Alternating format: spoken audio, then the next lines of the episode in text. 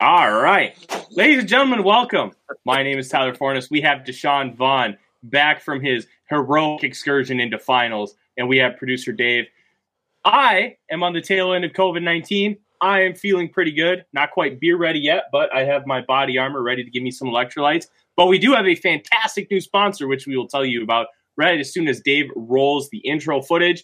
We're going to talk combine. We're going to talk what it means moving forward, the big talkers coming from the event, and we're going to really try to squeeze in a mock draft after failing the previous two. Stick around. We're going to have ourselves a good time tonight. Welcome to Climbing the Pockets Mock Draft Mondays. Who will the Vikings pick, and who's your favorite choice?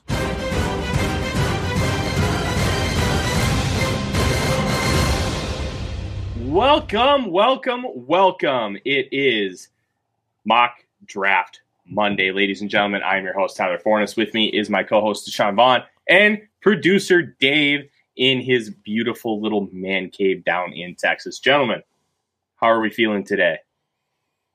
Oh, we feel great. Had some beautiful weather in Maryland. Didn't really get to enjoy it, but it was nice to walk outside and not be rained or snowed on or be freezing cold. It's a nice little change. oh, absolutely. Dave, how are you? Oh, I'm doing okay. We had some beautiful weather yesterday, and then a cold front moved through last night.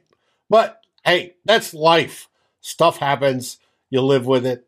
And when you get older, you feel it even more. So until then, let's talk about what happened last week in Indianapolis. Absolutely. Unfortunately, due to my COVID 19, well, I guess this is kind of fortunate. I was able to watch the whole thing.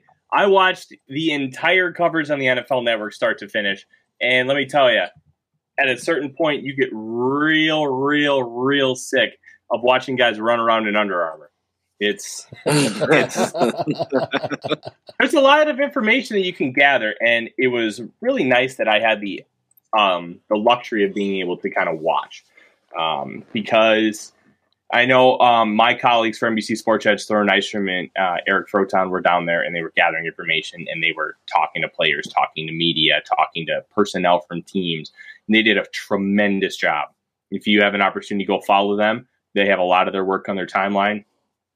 You will learn a lot here from them as you will from us here tonight.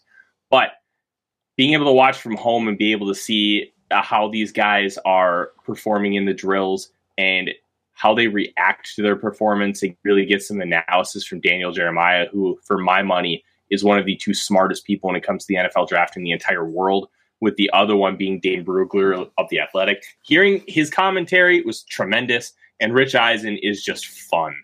He's fun. Um, and it was just a tremendous broadcast. Gentlemen, did you get to watch much of it at all here this week? No, I think I uh I just watched kind of the the recaps, some of the drills. I didn't get to watch the whole thing. I just really just trying to keep an eye out for some of the guys to where I think like athletic testing like mattered a bit because there's some guys where like tape mm-hmm. is tape and you don't really care what they test. There's some guys where athletic testing will actually make a difference, and I feel like that's like some of the guys mm-hmm. I was kind of keeping an eye out for. Oh, and I didn't catch all of it. I caught bits and pieces. My favorite part, mm-hmm. of course, was Malik Willis but I also like some of those defensive ends or edge guys and uh, looking at their split speeds in that first. Boy, everybody with them. They big guys flying. flying this week, flying. Yeah, offense and defense. Mm-hmm. Big guys just flying this year. There were some defensive guys that ran faster than some running backs. Mm-hmm. That's yeah, uh, running backs. Running backs overall didn't have the greatest um, showing here at the combine. Obviously, you had Breece Hall who ran like an alien. Um, really gave off like Jonathan Taylor vibes as far as what his workout was a couple years ago. Um, I didn't think that as far as like from from a size perspective, we were going to see anything like him, or even going as far back as Adrian Peterson. I didn't think we were going to necessarily see that again here moving forward just because of how impressive some of those numbers were 40 inch vertical, 436 in the 40, just gnarly good numbers. Stuff mm-hmm. that if you were to build a guy on on a creative player on Madden, that's what you would give him. and just really, really good stuff for the uh, for the young man. And his potential in the league is going to be interesting. Kenneth Walker had a banner day as well, five nine, over two hundred pounds, and he ran a four three nine forty, really showing that at the speed that you saw on tape wasn't necessarily a mirage. And he has the size to really be able to handle a full workload in the NFL, both of which really, really nice to see. But let's kind of uh, divert. We'll, we'll we'll talk some Malik Willis today because Malik Willis probably had the best week of anybody there. Um, Nick, we're going to talk about that kind of stuff here later um, because I would love a wide receiver at 12. And I'll well, speaking of wide receiver, there was that kid from NDSU that really helped his draft stock with his well, let's start there then. jumps and everything else. Mm-hmm. Mm-hmm. Well, let's start with Christian Watson. Christian Watson, and I, I was saying it a couple weeks ago. If he had an Ohio State helmet, he'd be a guaranteed top 20 pick because of what they do at North Dakota State. If you don't know their offense, they're a humongous rushing team. They run multiple concepts inside, outside zone, man gap power. They do a lot of counters, pulling of guards and tackles consistently. They run anything and everything up there. And then they do a lot of shot plays with their receivers. Well, even when they had Trey Lance, they didn't necessarily throw a ton. He threw for less than 3,000 yards and 28 touchdowns in his one season as a starter. That's just not who they are. They're a phenomenal running team. So Watson really didn't get a huge chance to shine, but when he did, he compared himself to Deebo Samuel in interviews. The way he was used, the skills that he possesses. And they were giving him at 6'4, 210 pounds handoffs in the backfield. This guy can do everything. He can sink into his routes with, with his hips. He can get jump balls. He can outrun everybody on the field if Watson played at a program that really prioritized receiver play and throwing the football, he'd be a top 20 pick guaranteed. Uh, big thing for him getting on the field early and often, he's a tremendous run blocker. So he, you're going to feel comfortable having him as a wide receiver too early on, even if he's still a little bit raw with the receiving elements of the game, because he can block. He's not only good at it, he's a huge effort guy with blocking too. He was sealing edges at the Senior Bowl consistently. Like that's the kind of talent this kid has very, very impressed with what he brings to the table. And if he's available at 46, I would jump on it. I wouldn't even care if you took a wide receiver at 12. That that's the kind of guy you want on your football team. Wow. That's something. Who else? So somebody that kind of um so someone that kind of jumped off the page of me, kind of a relatively unknown guy, uh, Amari Barno uh, the kind of unknown edge who I thought was a linebacker, converted linebacker who ran like a four three six, which I think was like the fastest at the position since like like 2003 or something insane like that. So I love when you see when you're at the com when you're watching the combine, you see like this guy just have insane testing, and it makes you go back and just watch watch tape and see what he can do. So I think the last time we saw something like that, I want to say it was like Chase Claypool when we saw him come to the, the combine, had insane testing and made everybody go watch to see what he was about. So Amari Barno, six six, tremendous, just tremendous length, but he's like a wire frame. But for a three, he, he reminded me a little bit of like Haason Reddick when he came out. He, I think Haason Reddick was like six four, six five. He was wiry. He didn't have a lot of weight to him, but ended up being a great player.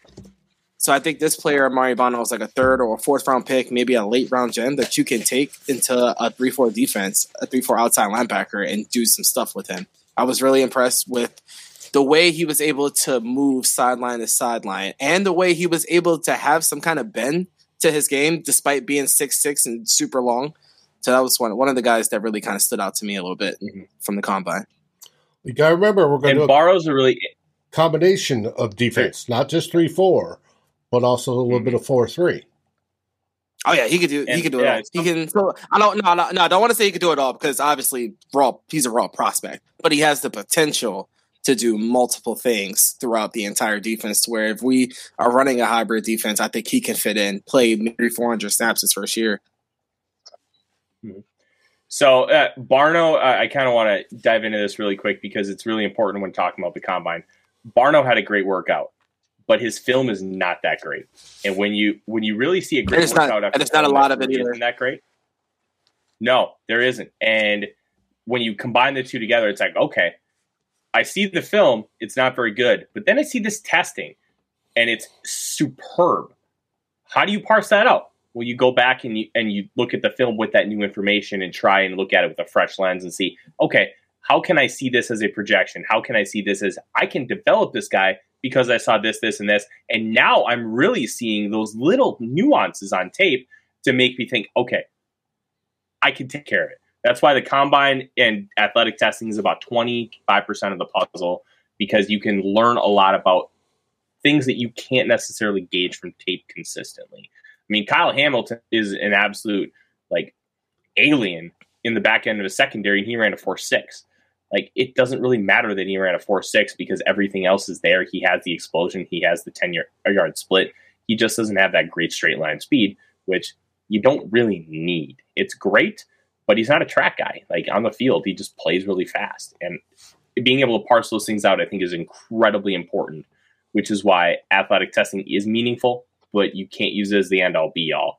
And we can translate that right into running back Kyren Williams from Notre Dame, who had one of the worst combine performances of recent memory. Uh, his relative athletic score is at about a 17th percentile. Um, he ran like an 8th percentile 40 for his uh, his size at 472, uh, 5'9, like a, 200 pounds that he wasn't ever a fast guy. He just needed to run a 4 6 and test decent athletically because he's a great pass catcher out of the backfield. He can be a true three down back because he's a great pass protector, great at running routes, catching the football. But with that kind of athletic testing, it's like, oh, are we going to be Combine able to trust this guy in the NFL in the open field? And that'll drive mm-hmm. him down. It's worrisome it's very worrisome when you see that kind of athletic testing with a guy you had athletic questions about. Then it's it's a scary proposition to really want to invest high capital in Kyren Williams now because it's it was a fast track. Like there were records set across the board for position groups. Overall, like average 40 time was the fastest ever at the combine. This is the first year they've got to use that new surface. Everybody said it was a really, really fast track. Well, if it's a fast track and you're running slow on it, it raises even more questions. Mm-hmm. yep, exactly. And we know what happens been... when you go to Soldier Field and run on the slowest track in the league. Right, you're going to be even slower. It's going to be like you have cement blocks on your feet. Well, and we know in the past there have been some physical freaks that tested great at the combine, but just never made the step into the NFL where they succeeded. It's you've got to look at both not only the physical testing, but the film. Are they coachable? If you see stuff that they you think you can fix, and uh, or you know raise that bar. If not, drop them down the the draft board. And if anything, there's a bunch of guys that you know enter the draft that don't get drafted at all. So. Mm-hmm. And evaluating who hits and who doesn't, that's why some of those folks get paid some good money for that. it really is. Deshaun, who, yeah, who is, another guy one that person I, that really disappointed you? Oh, disappointed, disappointed. I you know I don't think I'm not sure if I've seen anybody that really, really disappointed me too much. I was I want I will say I was hoping um Jer- uh, Ruckert would run a little faster than what he did. I think Ruckert ended up running like a four eight seven or like a four eight five or something like that. The tight end from Ohio State. I was hoping mm-hmm. he would run a bit faster, but he didn't. But honestly, I don't really think that's his game. Like I was just kind of hoping. Um, I think mostly for guys that I was looking out for. Oh, Brandon Smith too. I was hoping he would run a little faster. I, I mean, on his tape, this guy's like electric. So I thought he would run like a four four, maybe something crazy. But I think he ended up running like a a late four five, maybe like a four five, which is still fast but I thought I would see like some extra like electric like testing coming out of him. We didn't really see that, but some guys, uh, Leo Chenal from Wisconsin, his four five, I think it was four five two, really surprised me because mm-hmm. I did not expect him to be that kind of athlete like at all. So like that's really that was really really good for him. I, I had him as like a, a, thumper in the middle, like a run defender. I thought maybe he might struggle a little bit in coverage, but if he can move side on the sideline, you can he can have some of that speed, maybe convert that into some agility. Like he can have a chance to be a really good linebacker. I had Chad Muma. Uh, Chad Muma I had above him, but just given that athletic testing, you might have to go back and revisit and kind of redo those rankings. Yeah, Chenal's an Also, interesting uh, guy. 'cause Boye I thought he was going to be. What I about thought, Mafe? I thought Chenal was That's going to be like a. Just let y'all know that's the man. Boye Mafe. I just thought I should put his name out there. That's the, that's the man right there. Oh, we'll talk about Mafe here in a second. I love Mafe, and my predictions came true on him. Um, Chenal, I thought was going to be a Dont'a Hightower, where he was going to really be a phenomenal in the box guy and a real versatile chess piece for a defense. But even though the athletic testing was great, and I applaud him for that, I did not necessarily see all that coming. He's still really stiff in the hips, and that worries me long term with his projection on as a true three down guy, unless you want to transition him into a pass rusher, which he did have a lot of success at, having a grade of over, I think it was 89 9 uh, this past year at Wisconsin as a pass rusher. Just awesome stuff. He led the team in sacks at eight, had, I think, 45 pressures. The guy can rush the passer, and he's a gr- great and effective blitzer, too.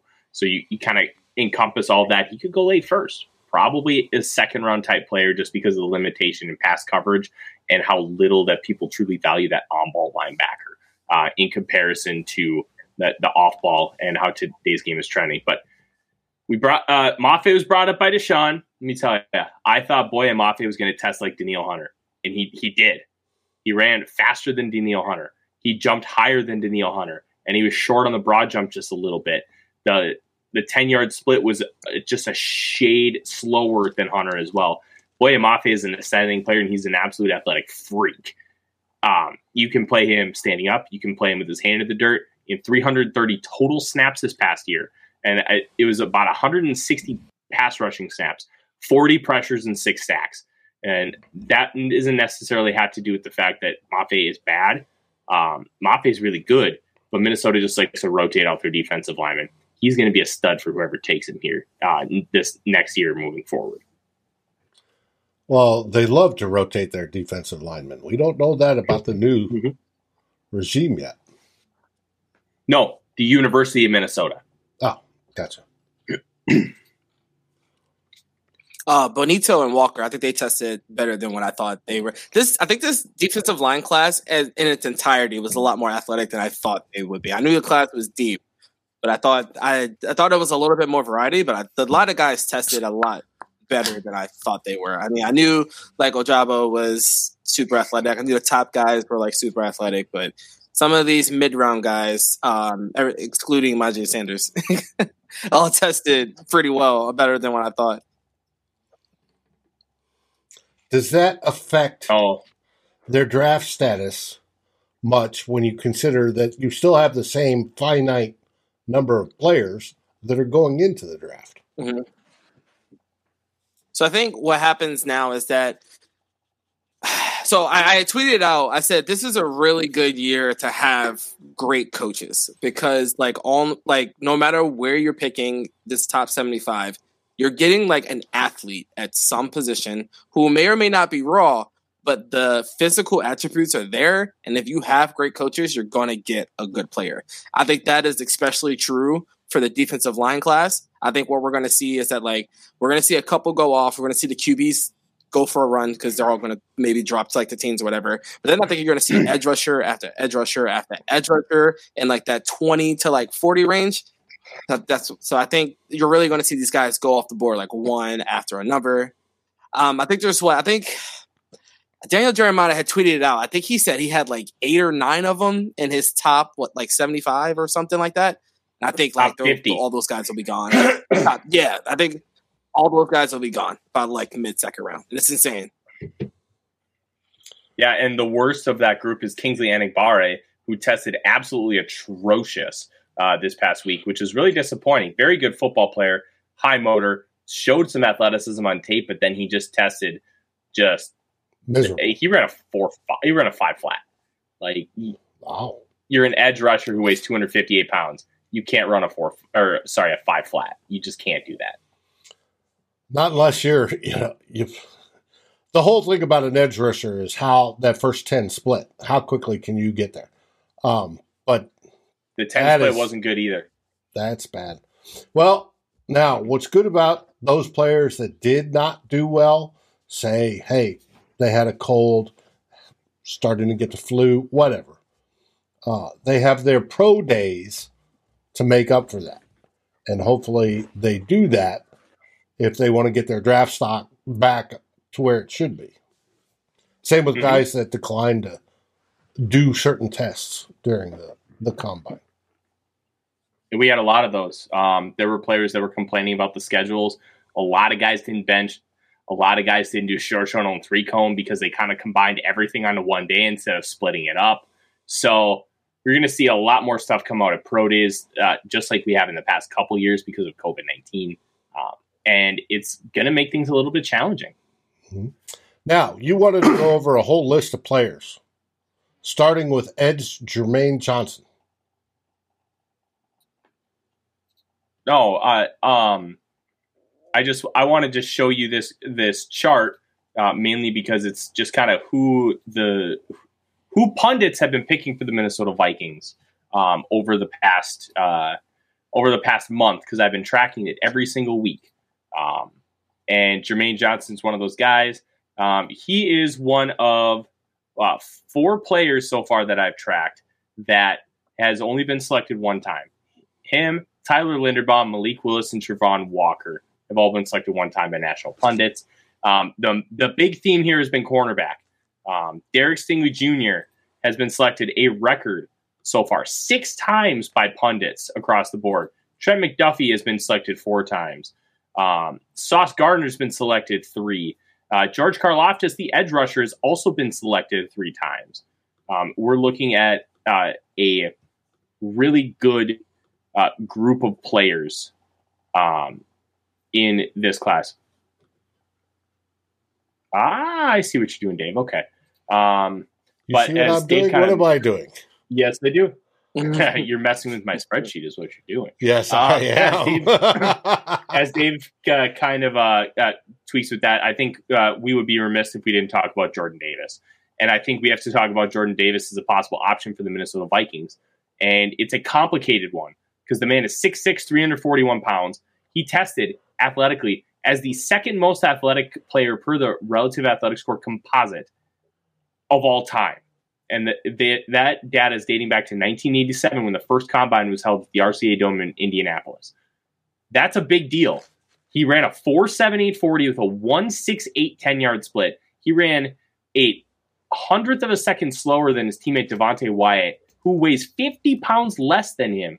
He ran almost as fast as Kyren Williams, and Williams weighs 150 pounds less than him. This is a, an absolute alien. He jumped at that weight 33 inches in the vertical, 10 feet 3 inches in the broad, and he moves lightning fast. Like, think peak Vince Wilfork back in the day with the New England Patriots, but better. And that this guy has that kind of potential. Absolute game record on first and second down. The only real question that he has with his game is can he develop a pass rush? He, he only gets one pressure about every 29 pass rush snaps so far. And he had he had three sacks. Just not something that you can really project forward right now. But if he ever develops a pass rush, this guy's going to be an absolute game wrecker. Um, and with how defenses are trending, having a, an elite two gapping tackle really provides freedom for your defense on the back end and gives your linebackers who are more athletic than ever the ability to shoot those gaps fast, quick, and be even more effective. Um, Davis could potentially go top 10 now. There were questions if he would even go in the first round before the combine, but every question you had about his athleticism was answered. And now it's just about can you project him as a pass rusher? Um, Deshaun, what are you what are you thinking about Jordan Davis? Because it's a very interesting one uh, when you start talking to people across the board. I feel like whenever you can compare a player to Vita Vea, you just take him. I mean, it's just it's as simple as that. Like whenever like somebody comes close to being being Via Veda, like I don't think people realize like how dominant of a player that when he's on the field, obviously he has like some injury stuff, but when Vita Vea is on the field, he like he's like the Buccaneers like best defensive player. And that man is like an absolute like wrecking ball. So whenever a player comes close athletically, physically to Vita Vea, uh, you just take him. Like there's there's no way to argue that that pick. Like that's a good pick. Like you, when you have guys like this come around, you take them and you teach them how to pass rush. And if you can't teach them how to pass rush, you get fired and hire someone who does teach them how to pass Mhm. rush because just, you just you can't you can't waste the talent like that. All right. What uh, Tyler was complaining about, I was hiding some columns, but there is Tyler's spreadsheet right there. So you can see everybody that he was highlighted from Jermaine Johnson, Tyler Linderbaum, Derek Stingley Jr., George Karlaftis, Trent McDuffie, Andrew Booth, Sauce Gardner, which is Akem, Akim, Ahmed, Ahmed, I think it's Ahmed. Ahmed. Ahmed. Gardner, yeah. Ahmed Sauce Gardner, and Malik Willis and Travon Walker. Just to know what I was doing over there. Giving Tyler a heart attack because I was hiding columns.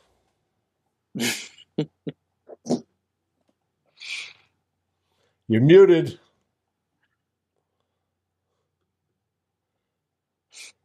Try again. All right. There you go. There we go. We're and we're back. Yeah. Well, I have to cough because you know COVID still. So, um, yeah, it, that sheet is uh, something I I've been using to track um, as I do the mock draft roundups for the Vikings Wire, which I'll have a new one coming out this week. Um, and that this chart it has been updated to include that. So Derek Stingley Jr. is the most popular choice so far with pundits, which really shouldn't be that big of a surprise because of his talent. But his talent is also worrisome because he hasn't shown that high ceiling since 2019. He's had a really rough go as far as injuries, a couple foot injuries, a hamstring, and he had a Lisfranc surgery uh, in November. And Lisfrancs have been known to kind of linger for years and years. So I'll be honest, I'm a little worried about Derek Stingley Jr. I don't know what I'm getting with him. I don't know if he's ever going to stay completely healthy. A Liz Frank injury ended Santonio Holmes' career at the age of 28 and he was a fringe all pro receiver for the Steelers and the Jets. Like it's it's not nothing. Um, they can come back. So well, we've got a medical it- it- expert it- right here. Deshaun, what's a Lisfranc injury? Oh, I'm not an orthopedic specialist, man. You better Google that. I don't know what that is. it's a uh, if you're dying, it, it's if it's you're a dying, I broken got you, foot. but if you It's gotta- a, Go yeah, ahead, Tyler. it's, it's a Um, it's a special. It's it's a broken bone in the middle of your foot that Mhm. to kind of put. uh My daughter know, uh, put in stepped wrong. terms, I guess. um, she was into gymnastics and she stepped wrong, and where a tendon came across, say this is your foot, came across the middle, it ripped up a chunk of bone and snapped it right off. Um, and she had to deal with that. They had to go in and put it back in place. She had to be in a walking boot forever.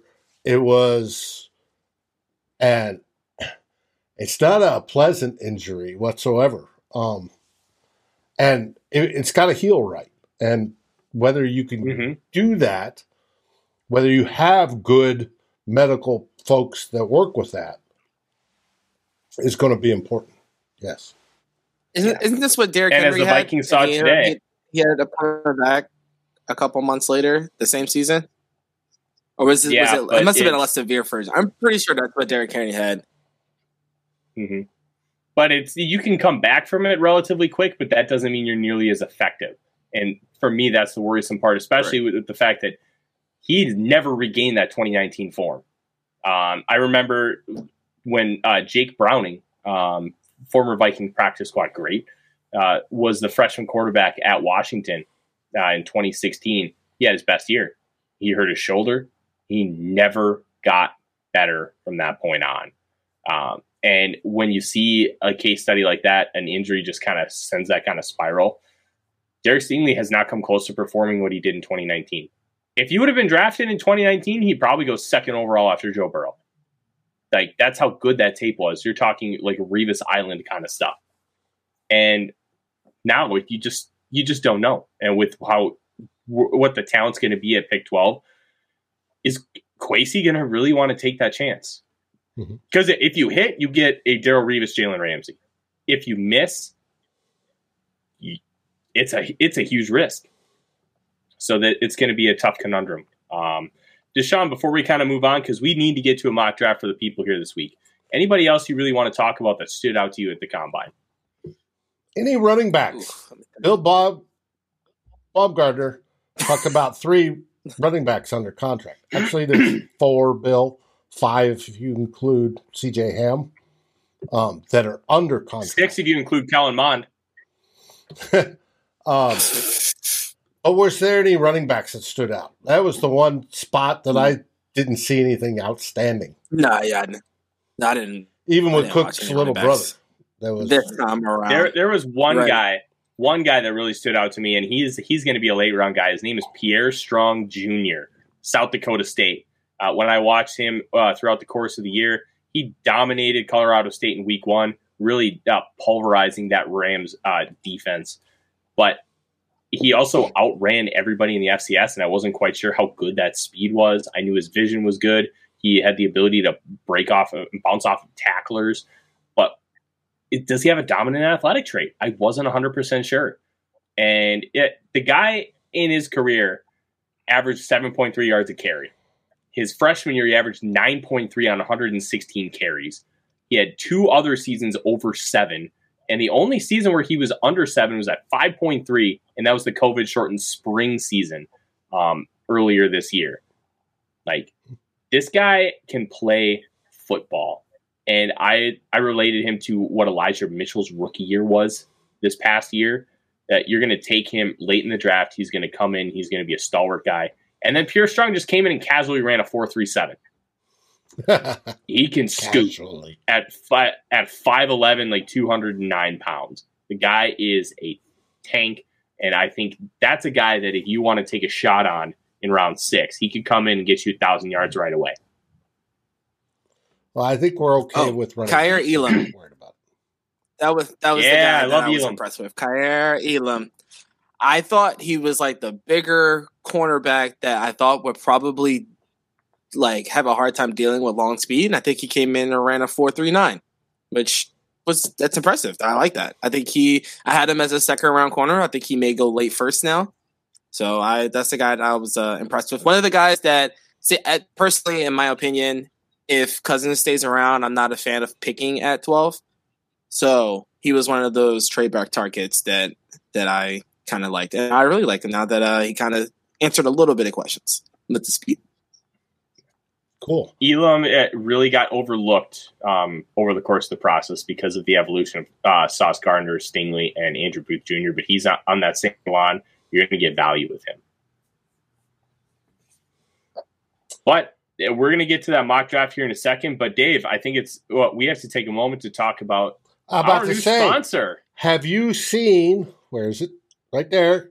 Our new logo up there. Lake Monster Brewing. They are they are located in St. Paul. Uh, you can you can get their beer on site and in liquor stores throughout the Twin Cities. Uh, they they do a really nice job of uh, taking classic beer styles and putting their own subtle twist on it.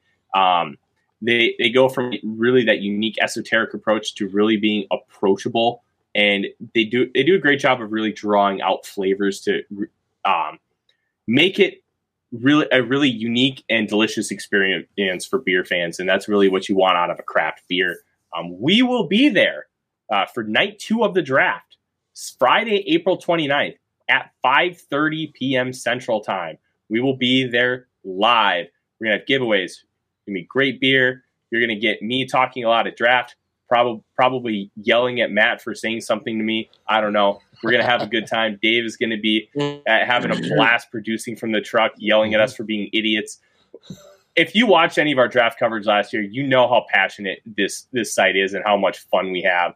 And we are going to have a really good time at Lake Monster. Give them a shout out. I am working at bringing them in at my own liquor store, Top 10 Liquors in Osseo. So if you ever want to stop by and get some really good beer, I have a fantastic selection. We're going to be adding Lake Monster to that.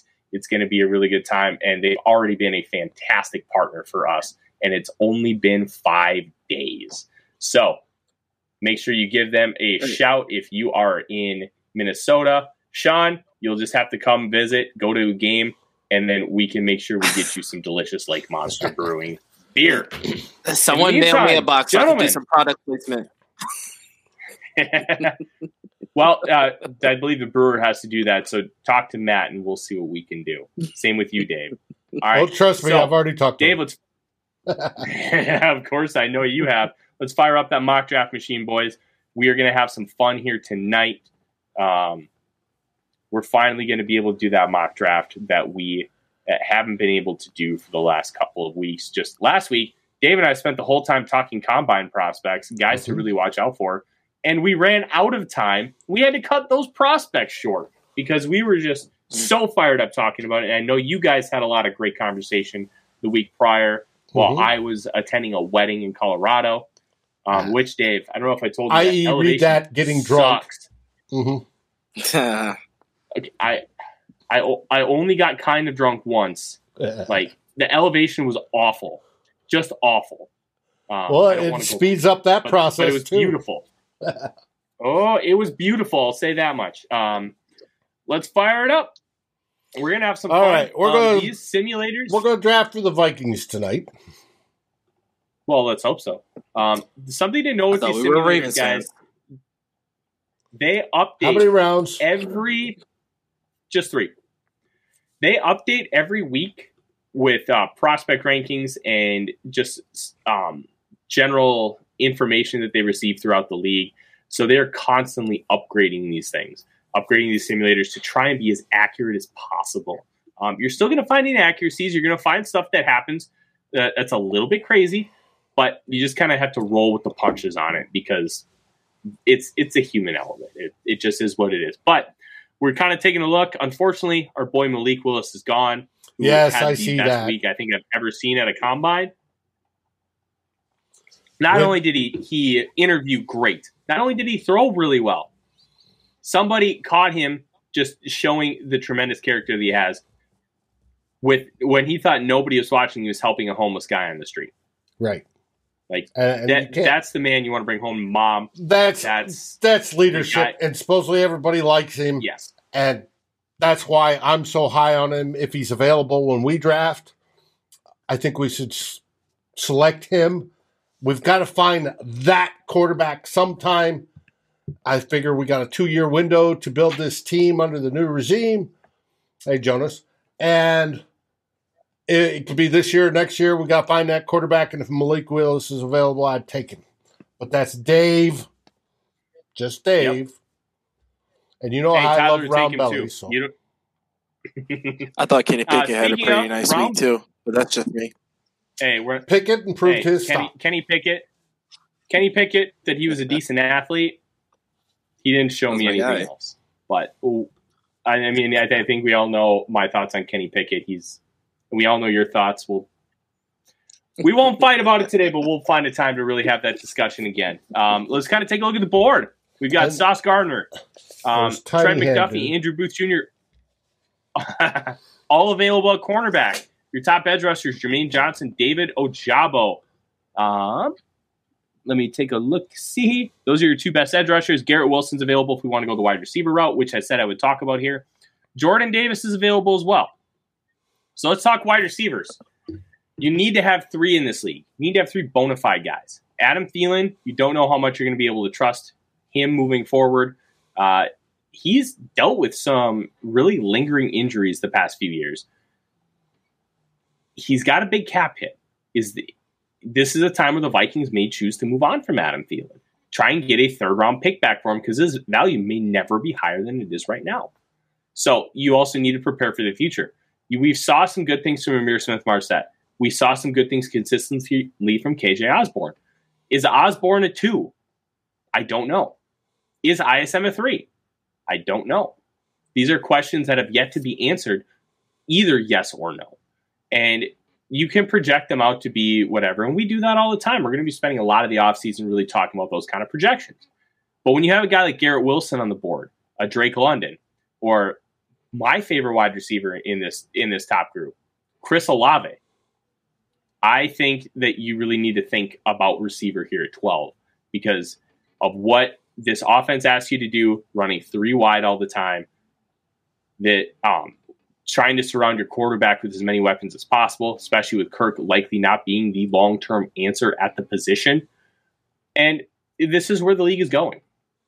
So, adding a top uh, flight receiver to pair opposite uh, Justin Jefferson, especially when you're going to have to pay him this year and you're going to have to give him the big bucks, could be a really smart move for the long term future of this team, even though it's not necessarily the biggest need in the world. Deshaun, when it comes to wide receiver, where do you sit on taking one at, at this point in the draft? So, just because of the success of wide receivers in their first years recently, if it's not like an immediate need, I would not take them at 12. Now, that being said, I do think uh, you raise a valid point when saying, but going three wide all the time, you need probably about five receivers you can trust, and the Vikings don't have that. As of right now, you have two receivers that you trust.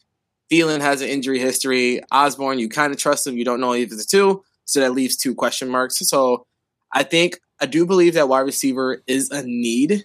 But if you're not looking for your number one guy this season, I would not take them at 12.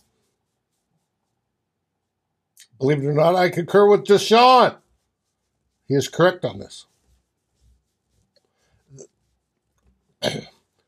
But Could I they? will say, yes, hey, there's been a lot of there was a, they could build up the offense they? first right. and forego defensive building. But I, we don't know. This draft has a ton of speed at wide receiver, so late a late round pick here, I, a late round pick in this draft. Pair them with Keenan McCardell, and I think you get some solid results. Might not be the number two guy that you're really looking for, but I think you're you'll still get like a solid player, maybe in round three or four if you if we like trade back and get a fourth round pick. And you're still on mute. But while you're figuring out the mute button, um, uh, you know what, Dave? I'm I've had enough of you. All right, I still have I still have a little bit of that COVID brain. I'm figuring it out. Um, round two has really been the sweet spot for receivers over the past like decade or so. We've seen more success out of round two at the receiver spot than we have out of round one. So you can still get a really good guy in that round two spot, especially since we talked about your Christian Watsons. We haven't talked about how good of a week Skyy Moore had, and who Mateo, Mateo just, just Skyy Moore.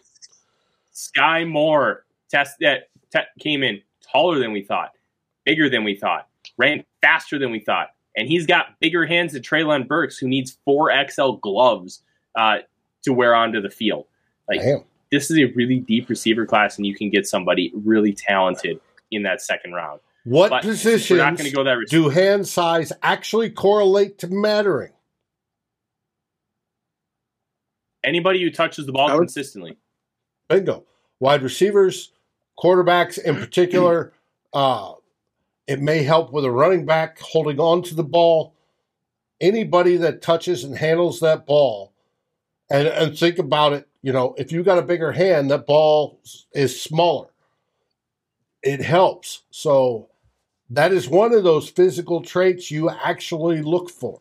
You don't hear about wide receivers with tiny hands. You may hear about a quarterback with one, but you don't hear about wide receivers with tiny hands.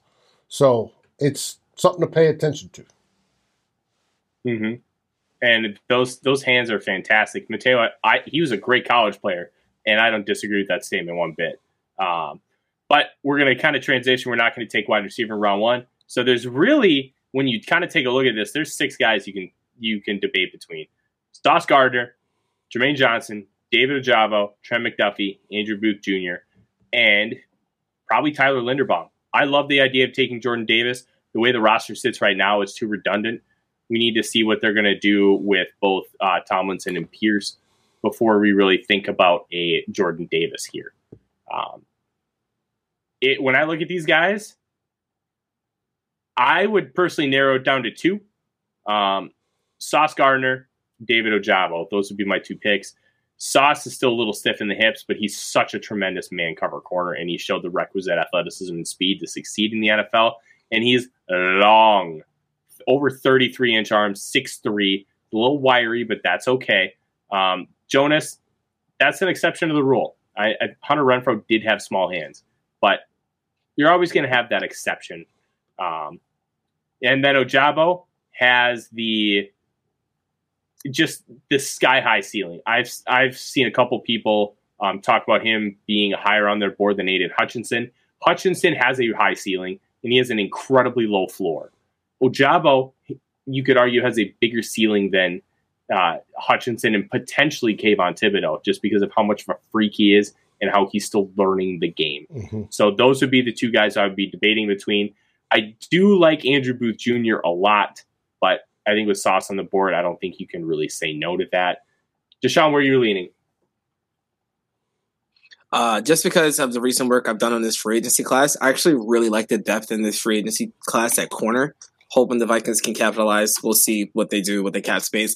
I Jermaine Johnson is my guy. I would lean there. I think he's an incredible athlete. I think he actually ends up being the one of the better edge rushers in this class when it's all said and done. But cannot argue with Sauce Gardner. You just can't. Having uh, cornerback, either one, having a rush edge rusher or a cornerback on a rookie contract being like a top tier player is just a tremendous help to your football team. So really, you can't go wrong with either one.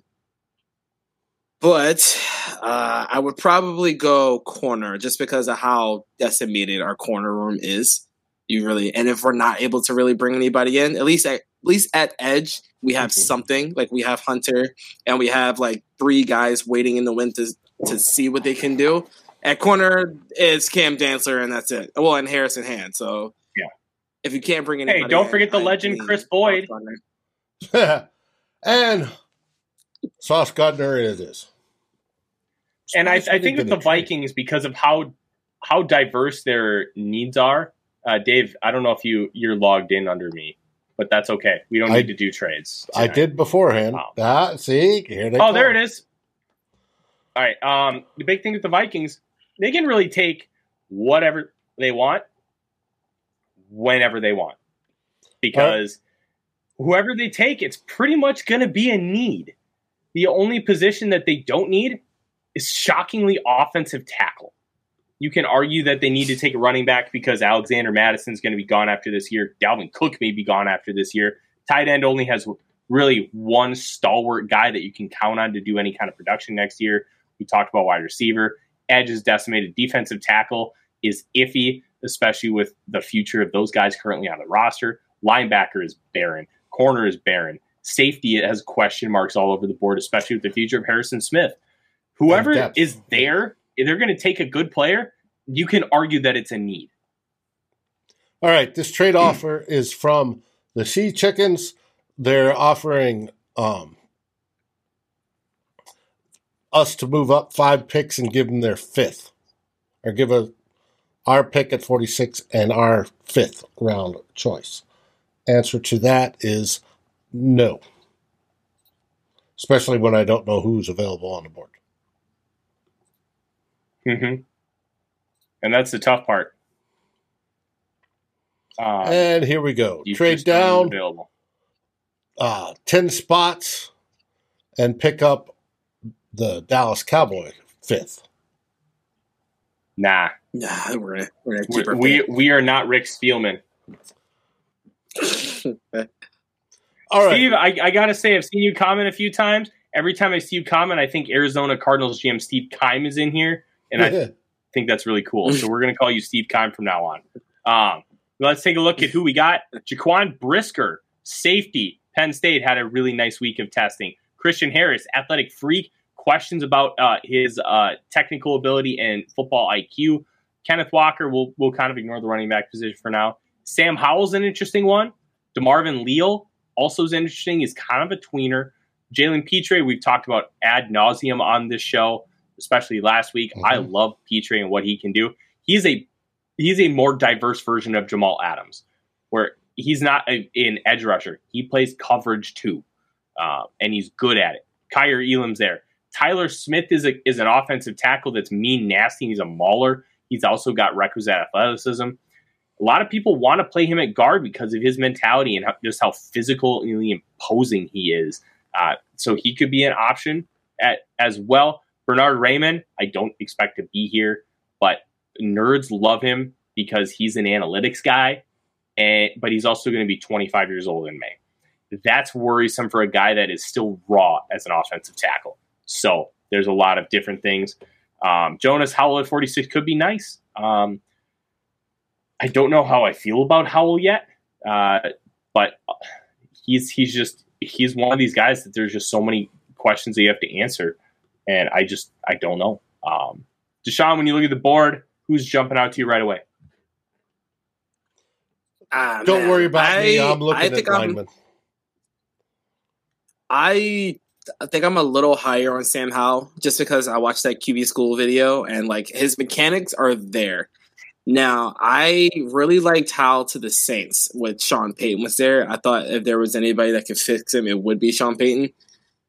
But I mean, if you give Howell a year behind Kirk Cousins, a year in the system with um, Kevin O'Connell, there might be something there and then he has the extra running ability. But I think what I was thinking about with the with the system, there the McVay system doesn't really call for any of the extra quarterback stuff. It doesn't call for anybody to be like a massive playmaker.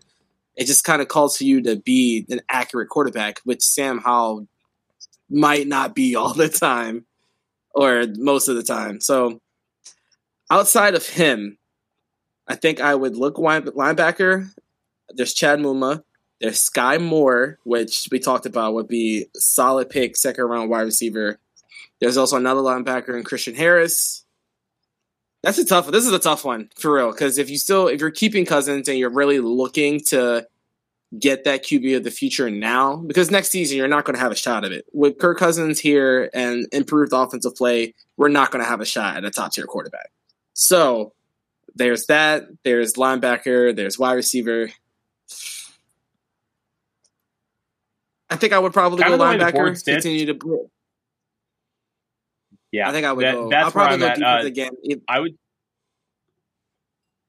I would take Christian Harris. I now I would take the risk with the athleticism because the athleticism is phenomenal. Uh, ran a four four four forty, followed it up with a four four six. He has a lot of room to grow um, from the mental aspect. He can improve his vision. He can improve his technique, his angles, but you can't argue with the athlete. And we need guys who can run in space. Uh, and that, that this is somebody I would want to take a risk on. And in the second round, a guy who's who seemed primed to be a top 15, top 20 pick going into the year. He did not have the greatest year for Alabama. Alabama guys translate, especially the hyper athlete ones. I think this this would be a, a great route to go, and you're going to feel a tremendous need. Uh, he can learn from Eric Kendricks for a year before really taking over. Uh, Dan Watson went a couple picks earlier to the Falcons, so unfortunately we were not able to get him in this simulation. I would not be opposed to doubling up on corner with Elam, but I'm kind of in in the area where I would probably go Christian Harris. Um, Mateo, I think Clark is a very good player. I also don't necessarily think that he would be a great value here. I think if you don't go linebacker here, you wait till round three, then you can take that guy and feel really comfortable about it. Um, he showed a lot at the Senior Bowl with his intelligence, his athleticism. Um, so he's going to be a very good player. Deshaun, what do you think about Christian Harris? So I definitely like the the athleticism part of it. It's it, it depends what the assignment or what this defense, the whole five two thing, how they play their linebackers and how they value their safeties a little bit more. Jalen Pitre might be the move here, just because he can play at all three levels of the defense and play early and play often really, I don't think you can go wrong with either one, Harris or Pitre. Also, Muma, just because he's incredibly intelligent. I love the way he plays the game. Reminds me a lot of his former teammate Logan Wilson, who was just with the Bengals that went to the Super Bowl. Don't think you can go wrong with either one of those three. One of those three guys would be my pick for sure. I'm with you on Pitre. Let's do it. Jalen Pitre, newest Minnesota Viking in this simulation.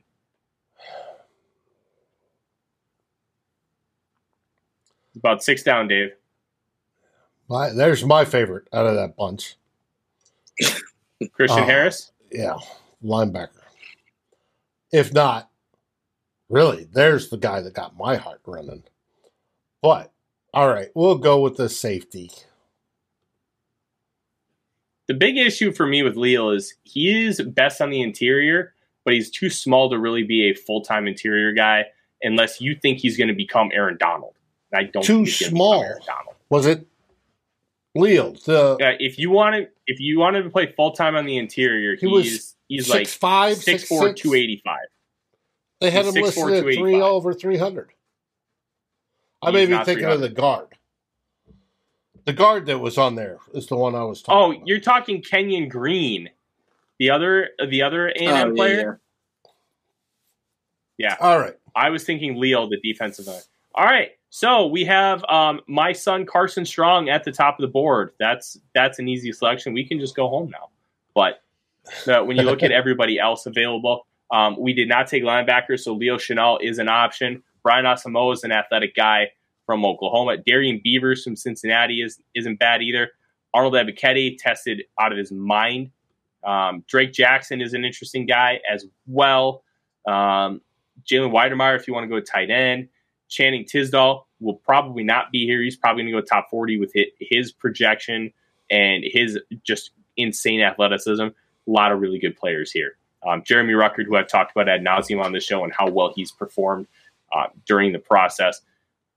When I take a look at this group, I I'd be hard pressed not to take an edge rusher right now, and I would probably go Drake Jackson, who bulked up with a lot of really good weight and still uh, looks to be as explosive as he was at um, USC. We're going to see more from him at his pro day. Uh, he he is not as lean as he was um, as far as what his playing weight was last year. So those numbers are really going to mean something because he put on 15 pounds of muscle, like good, solid weight. Um, but uh, as Jonas mentioned, Carson Strong is available, and Carson Strong is one of my favorite prospects in this draft. I absolutely love him. I don't care if he's a pocket passer; he's kind of stationary. He is mobile, similar to how Dan Marino was mobile, and he can slide away from pressure. That's good enough for me. Um, looks like we lost to Sean here, Dave. But as Oops. as you're kind of looking at some of these guys, I'm looking Uh, at some of like? these guys and check it out. Um, I'm okay with strong if if that's it's a shot. We need to get a shot to find that quarterback. No matter who it is, we need that shot. And the only one right here in the third round would be Carson Strong. He would compete, obviously, with uh, Mond to see how well they do, and probably if we're at this point, Kirk Cousins is still probably our quarterback for at least this season. We'll find out about Kirk Cousins. We have it's March 16th is the start of the new league year. I shouldn't say we'll find out. We'll find out. The quarterback carousel will start by then. It's all going to start with Aaron Rodgers. Then it's going to start rolling. Russell Wilson, um, other big name quarterbacks. If they start moving everywhere, that changes draft needs for folks. Kirk Cousins obviously could be one of those that moves, and that can that can wait all the way up until the draft. So mm-hmm. we don't know. If you want to take Carson Strong right here, I have no objections. Let's do it. Let's take Carson Strong. Um, one thing that's really interesting about Strong, Dave, that came out at the combine, he's finding more velocity in his throwing motion because he's finally able to use his base. He completed 70% of his passes through over 30 touchdowns and 41 touchdowns, I believe, and completed 70% of his passes.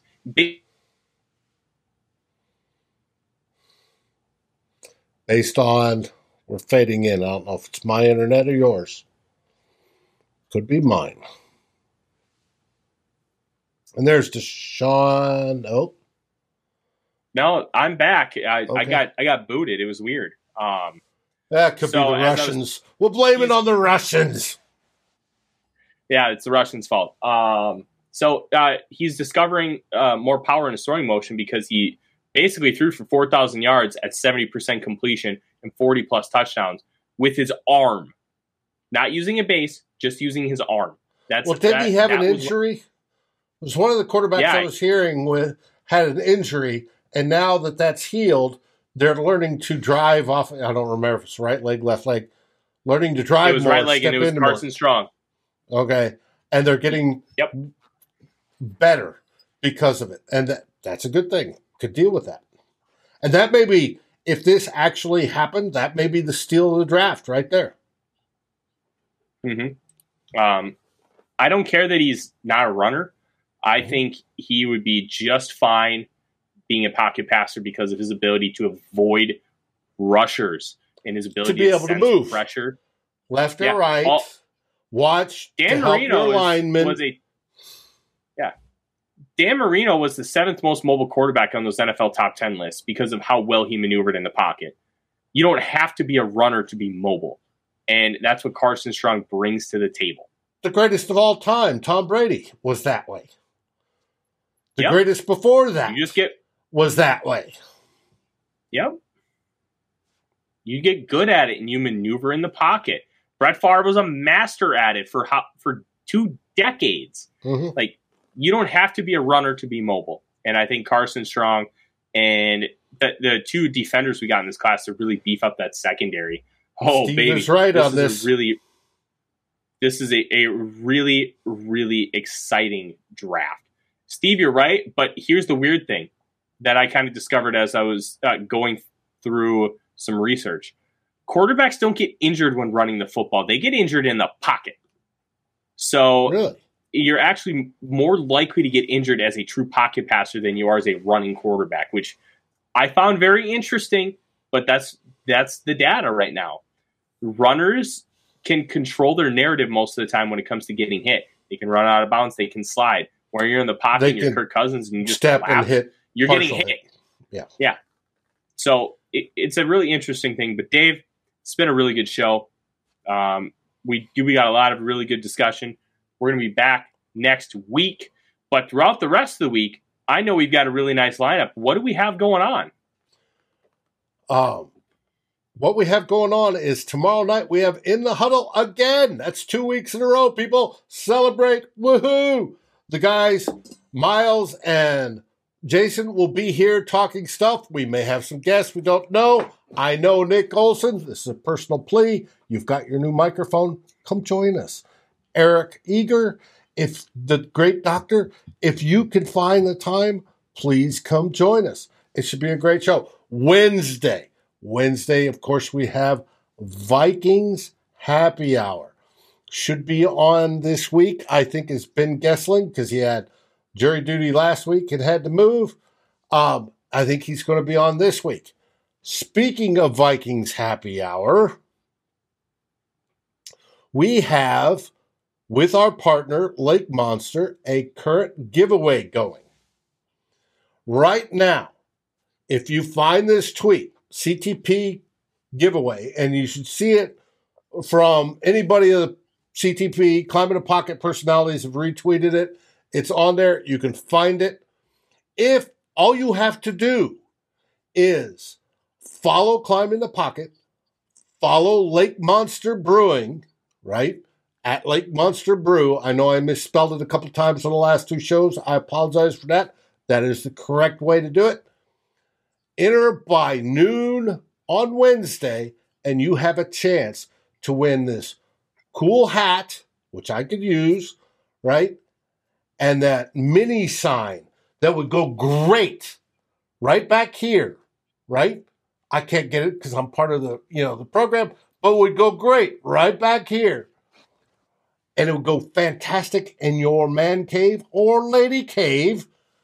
Don't want to let out the women. I know there are some women that absolutely love Vikings football and good beer. But best off about Lake Monster Brewing is the beer. Those guys are outstanding. All my friends up in Minneapolis are telling me, Dave, it's it's great, and they're listing off different types, whether it be uh, depth charge or you know, I love the IPAs, I love stouts. They do all the traditional beers, uh, wheat beers, uh, just you know, lagers stuff. They've got it all, but all you've got to do here is just follow Climbing the Pocket, follow Lake Brew, and then retransmit the post, and you are entered. And that's even before we talk about like, subscribe, and ring the bell for the shows. hmm And Absolutely. There's that's Wednesday. Thursday, I don't know if we have a show. Flip and Eric haven't contacted me yet this week. I I don't know, but guaranteed Saturday. Darren and I will continue with two old bloggers. We are on to our next position group. I think we have two left, uh, one more in the offense, and then special teams, and then whatever comes up in between. We'll find three themes that are relevant to talk about in depth.